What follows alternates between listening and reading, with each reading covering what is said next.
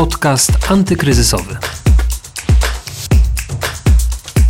Justyna Smolińska, dzień dobry. Zapraszam na nowy odcinek podcastu antykryzysowego, w którym porozmawiamy dziś o pensjach programistów a te budzą emocje.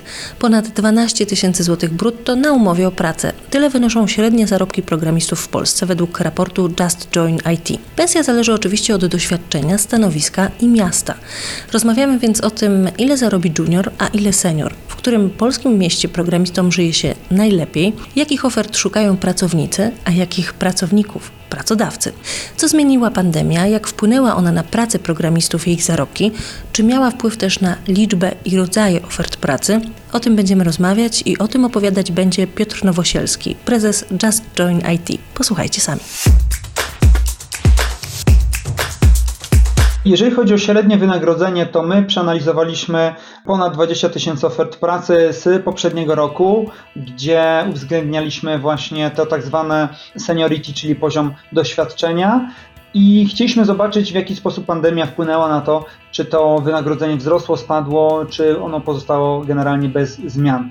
No i tutaj zauważyliśmy, że rzeczywiście w tym drugim kwartale firmy miały presję na to, aby jednak z jednej strony redukować, nawet w branży IT, czy też redukować samą wielkość nie tyle zatrudnienia, co zmniejszać nieco wynagrodzenie. I w tym drugim kwartale rzeczywiście ono spadło, natomiast na przestrzeni całego tego roku ono mniej więcej utrzymało się na podobnym poziomie, jak to wyglądało na początku. Mianowicie zaczynając od juniorów, czyli pierwszego etapu na drodze w profesjonalnej karierze z, z branżą IT, junior mógł liczyć na wynagrodzenie na poziomie 6 tysięcy złotych netto na fakturę, czy też 6900 zł brutto na umowę o pracę. W sytuacji MIDA, czyli poziomu środkowego, to jest kwota mniej więcej 11 tysięcy złotych netto na fakturę, a także 12 tysięcy złotych brutto na umowę o pracę. A jeżeli chodzi o tych najbardziej zaawansowanych, czyli o seniorów, senior liczy na około 16 tysięcy złotych netto na fakturę, czy też 16 700 złotych brutto na umowę o pracę i te liczby de facto zmieniły się o 1-2 punkty procentowe do góry w relacji do początku roku. Także możemy mówić tutaj o stabilizacji. Cieszy fakt związany z tym, że te wynagrodzenia nie spadły, że branża IT była odporna przez ten cały rok na te wszystkie zmiany, które miały miejsce na, na rynku. No dobrze, a co wpływa na wysokość tego wynagrodzenia poza doświadczeniem e, samego pracownika? Gdzie płaci się więcej, w jakich miastach? Czy to jest e, uzależnione od tego, gdzie ten programista pracuje? Czy teraz, kiedy jest pandemia i większość z nas pracuje zdalnie, ta lokalizacja ma już drugorzędne znaczenie? To jest bardzo dobre pytanie i my zauważyliśmy, że e, właśnie od w zasadzie od czerwca zeszłego roku ta lokalizacja zaczyna mieć drugorzędne znaczenie. Wiele firm, które wcześniej nie myślało o pracy zdalnej, czy też nie chciało wprowadzać tego do swojej praktyki, jest zmuszonych, żeby to właśnie robić.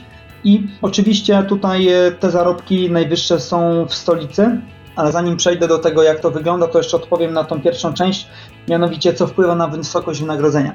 Na wysokość wynagrodzenia wpływa lokalizacja, czyli miasto, bo wiadomo, że w różnych miastach są różne koszty życia, to po pierwsze. Po drugie, wpływa sama renoma firmy i to, czy jest to firma, która jest e, firmą zagranicznym kapitałem, czy też jest to firma, która ma tutaj w Polsce zespół R&D, a jest de facto zagranicznym graczem, ale także to, w jakich technologiach programujemy, bo okazuje się, że nie działa to w ten sposób, jak może większość osób myśli, mianowicie, że ok, tylko najbardziej popularne, najnowsze technologie cieszą się najwyższymi zarobkami. Bardzo często w bardzo archaicznych technologiach, na przykład w bankowości, jest bardzo duży popyt na bardzo mm, de facto małą podaż rąk do pracy. W związku z tym na technologie, w których teraz już tak naprawdę nie tworzy się niczego nowego, ale są związane z utrzymaniem, jak na przykład język COBOL, są te widełki naprawdę na wysokim poziomie. Ale oczywiście to jest bardziej w pewnym sensie skrajność. Ja tutaj daję to jako rzecz, o której warto pamiętać. Wracając już do pytania odnośnie tego, gdzie płaci się najwięcej, to najwięcej płaci stolica, najwięcej można zarobić w Warszawie i tutaj mówimy średnio o ponad 13 tysiącach złotych brutto na umowę o pracę, gdzie junior również może, mamy tutaj na myśli średnio, jeżeli chodzi o branżę IT w stolicy. Natomiast e, bezpośrednio wchodząc w szczegóły, no to junior e, może liczyć na zarobki powyżej 7 tysięcy złotych brutto, natomiast senior 17 tysięcy złotych brutto. Także to Warszawa króluje. Drugim miastem jest e, w tym wypadku Kraków, gdzie wypłaty są e, całkiem zbliżone do tych warszawskich. Średnio na umowę o pracę jest to 12,5 tysiąca złotych. Trzecie miejsce jest e, to Trójmiasto, niecałe 12 tysięcy, 11 900 złotych na umowę o pracę. Także tak wygląda to, jeżeli chodzi o zarobki zarobki zarobkami, ale czy jest coś jeszcze, na co programiści, na co w ogóle branża IT zwraca uwagę, jeśli już e, myśli taki pracownik o podjęciu nowej pracy? Jakich ofert szukają pracownicy branży IT? Na co zwracają uwagę, ale też jakich pracowników szukają same firmy? Bo już ustaliliśmy, że niekoniecznie chodzi tylko o jakieś najnowsze technologie, to co jeszcze jest najważniejsze? Zacznijmy od pracowników w takim razie, bo to pewnie będzie najbardziej interesowało tych, którzy będą tego słuchać. Jakich pracowników szukają firmy?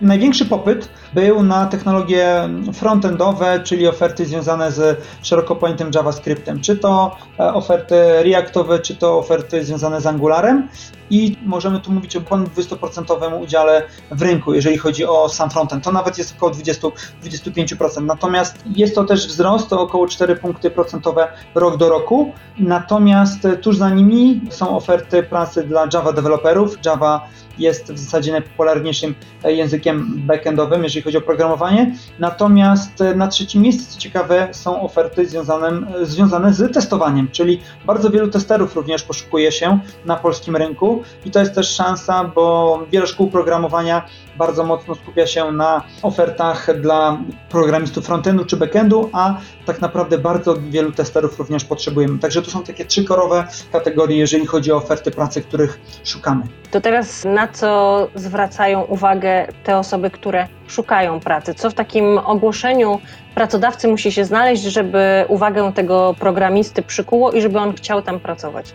Nie ma oczywiście też jednego złotego przepisu na, na to, aby rzeczywiście pracodawca przyciągnął programistę. To, co jest ważne, to to, aby pokazać się z ludzkiej strony.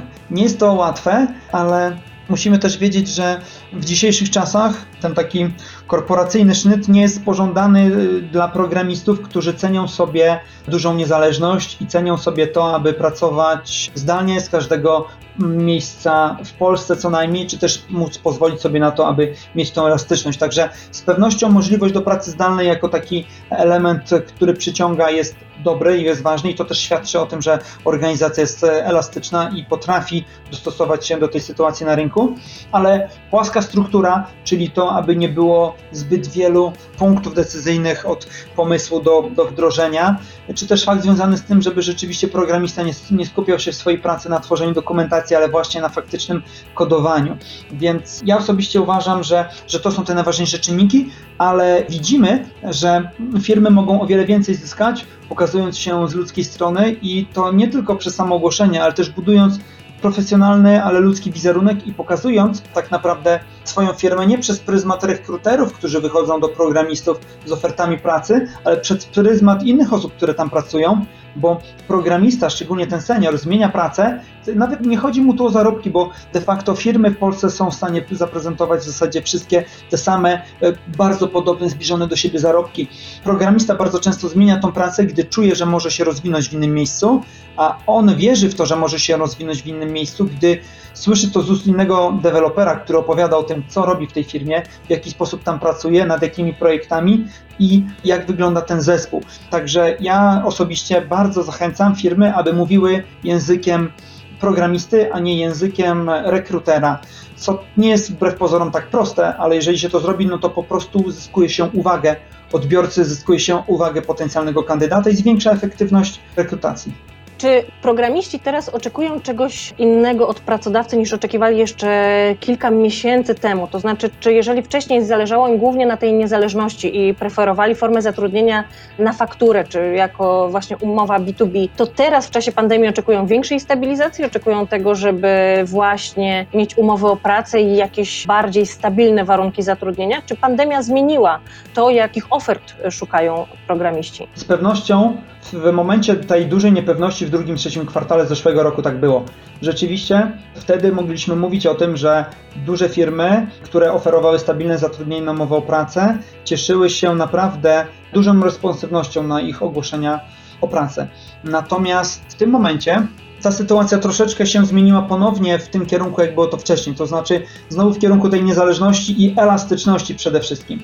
Przede wszystkim teraz tym kluczowym czynnikiem, który wpływa na, na, również podejmowanie decyzji u programistów co do zmiany pracy jest ta elastyczność, czyli możliwość pracy zdalnej, możliwość pracy na takich warunkach, na jakich mi to odpowiada, aczkolwiek ten determinant umowy o pracę, czy też umowy na B2B nie jest już tak kluczowy, jak był właśnie w drugim, trzecim kwartale. Programiści po prostu poczuli w czwartym kwartale zeszłego roku, że rzeczywiście popyt na ich usługi jest tak duży, że czują się po prostu pewni tego, że zatrudnienie znajdą. Także to już aż tak wiele nie waży, jak ważyło wcześniej, ale na pewno waży więcej niż przed kryzysem. To powiedzmy w takim razie właśnie o popycie na usługi. Jak dużo ofert o pracę pojawiło się w czasie pandemii? Czy jest to więcej ofert niż zauważyliście wcześniej? Jak to się zmieniło? Idąc chronologicznie, to rzeczywiście możemy tutaj mówić o tym, że zawsze początek roku jest lepszy i początek roku wskazywał na to, że po prostu ta branża będzie się rozwijać mniej więcej około 10%, jeżeli chodzi o, o popyt na programistów rok do roku.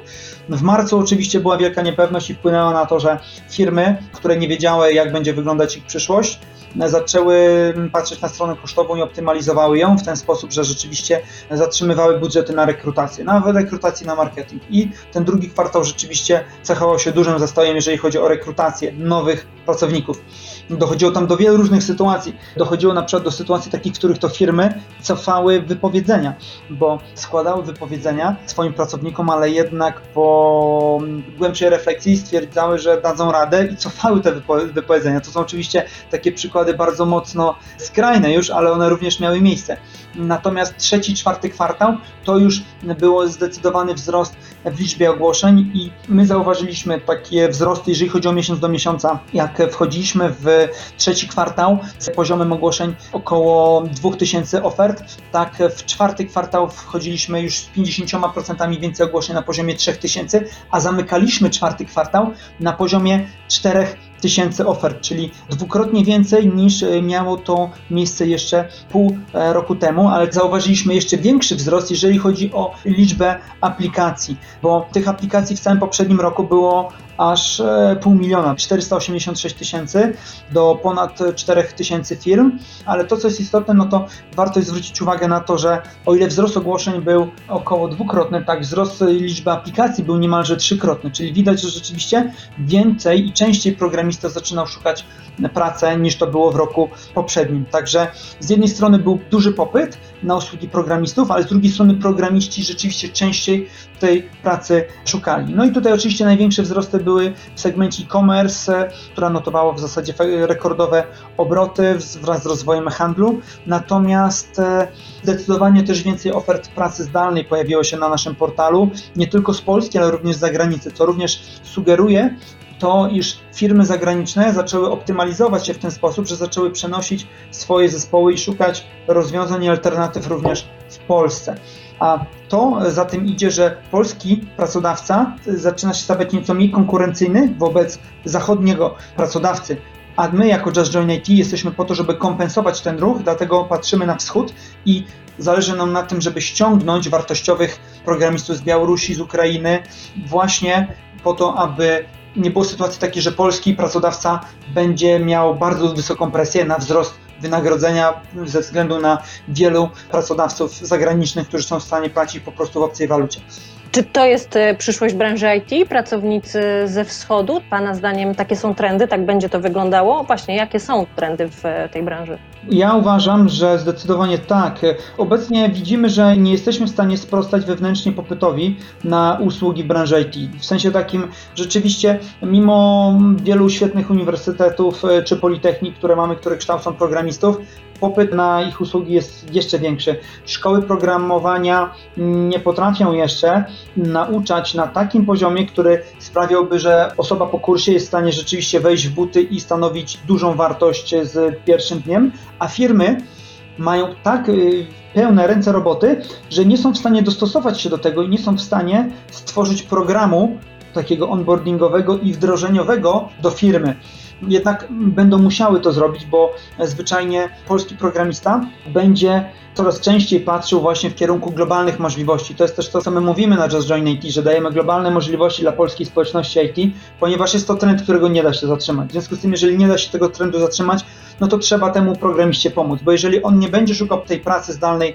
u nas, to on będzie szukał jej gdziekolwiek indziej i z naszej perspektywy lepiej, żeby on szukał tej pracy zdalnej z tego świata na polskim podmiocie, a nie na LinkedInie czy gdzieś e, dalej. Ale my, zdając sobie z tego sprawę, wiemy, że trzeba tą lukę zagospodarować i właśnie z jednej strony możemy to zagospodarować osobami, które są w stanie wejść do tej branży po kursach i są w stanie być dobrze zonboardowane przez firmy. Niestety firmy na to nie mają czasu. W związku z tym Przeprowadzaliśmy też e, różne analizy i badania na ten temat. 45% firm jest chętna na zatrudnienie programisty ze wschodu. I myślę, że ten trend będzie postępował, bo zwyczajnie ilość projektów, która będzie wpadać, będzie coraz większa i będzie trzeba stworzyć indywidualne programy do wdrożenia juniorów z rynku i z drugiej strony pewne pomosty właśnie z Ukrainą czy też z Białorusią, które sprawią, że rzeczywiście taki programista będzie w stanie nas łatwo pracować. To też nie jest proces ze względów proceduralnych, ponieważ prawdopodobnie my jeszcze nie mamy dobrej infrastruktury związanej z obsłużeniem takich e, osób pracujących tutaj. Wszystkie pozwolenia dla osób z Ukrainy czy z Białorusi są naprawdę skomplikowane mimo tego, że teraz przy ministerstwie w Polsce powstały już takie jednostki, które mają w tym celu pomagać, ale to jest jeszcze za wolne, więc prawdopodobnie tutaj sektor prywatny będzie miał tutaj duże pole do popisu i powstaną pewnego rodzaju centra, które będą zatrudniać programistów ukraińskich czy białoruskich, mimo wszystko jeszcze na Białorusi i przejmować całe rozliczenie za nich i będą właśnie takim łącznikiem z polskimi firmami, z programistami właśnie ze wschodu, żeby usprawnić proces przyciągnięcia tych talentów tutaj do nas, bo zapotrzebowania są duże. Ja uważam, że po prostu my wewnętrznie nie jesteśmy w stanie, mimo tego, że jesteśmy największym rynkiem w regionie i mamy około pół miliona pracowników branży IT, na cały ten segment Europy Wschodniej, czy też Środkowo-Wschodniej, zaliczając, że tylko Polska jest z tej Europy Środkowej, powiedzmy, no to ten cały rynek liczy około miliona osób branży IT. Polska odpowiada za 50% tego rynku i my jako w zasadzie największy podmiot na tym rynku widzimy, widzimy po prostu, że popyt na tą pracę rośnie szybciej niż rośnie tak naprawdę ilość osób, które mogą to wypełnić u nas zewnątrz. Także z pewnością z jednej strony, żeby skompensować odpływ polskich programistów na zachód, który jest nieunikniony i przy pracy zdalnej jest to po prostu banalnie proste, bo nie trzeba się relokować z całą rodziną. Musimy naprawdę pomyśleć o tym, jak zrobić, żeby tych programistów z Białorusi i z Ukrainy tutaj przyciągnąć, bo to nie jest tak, że oni chcą i oni czekają, bo oni tam również mają bardzo dobre firmy, szczególnie na Ukrainie, ale ze względu na to, co się dzieje na Białorusi, na pewno bardzo dużo osób chciałoby to zrobić, tylko po prostu procedury jeszcze temu utrudniają. Także ja uważam, że taki będzie trend i tego się nie uniknie. Dziękuję bardzo za rozmowę. Naszym gościem był Piotr Nowosielski, prezes Just Join IT. Dziękuję serdecznie. W dzisiejszym podcaście antykryzysowym to już wszystko. Zapraszam Was na kolejne odcinki, kolejne rozmowy w każdy wtorek i czwartek. Justyna Smolińska, do usłyszenia. Podcast antykryzysowy.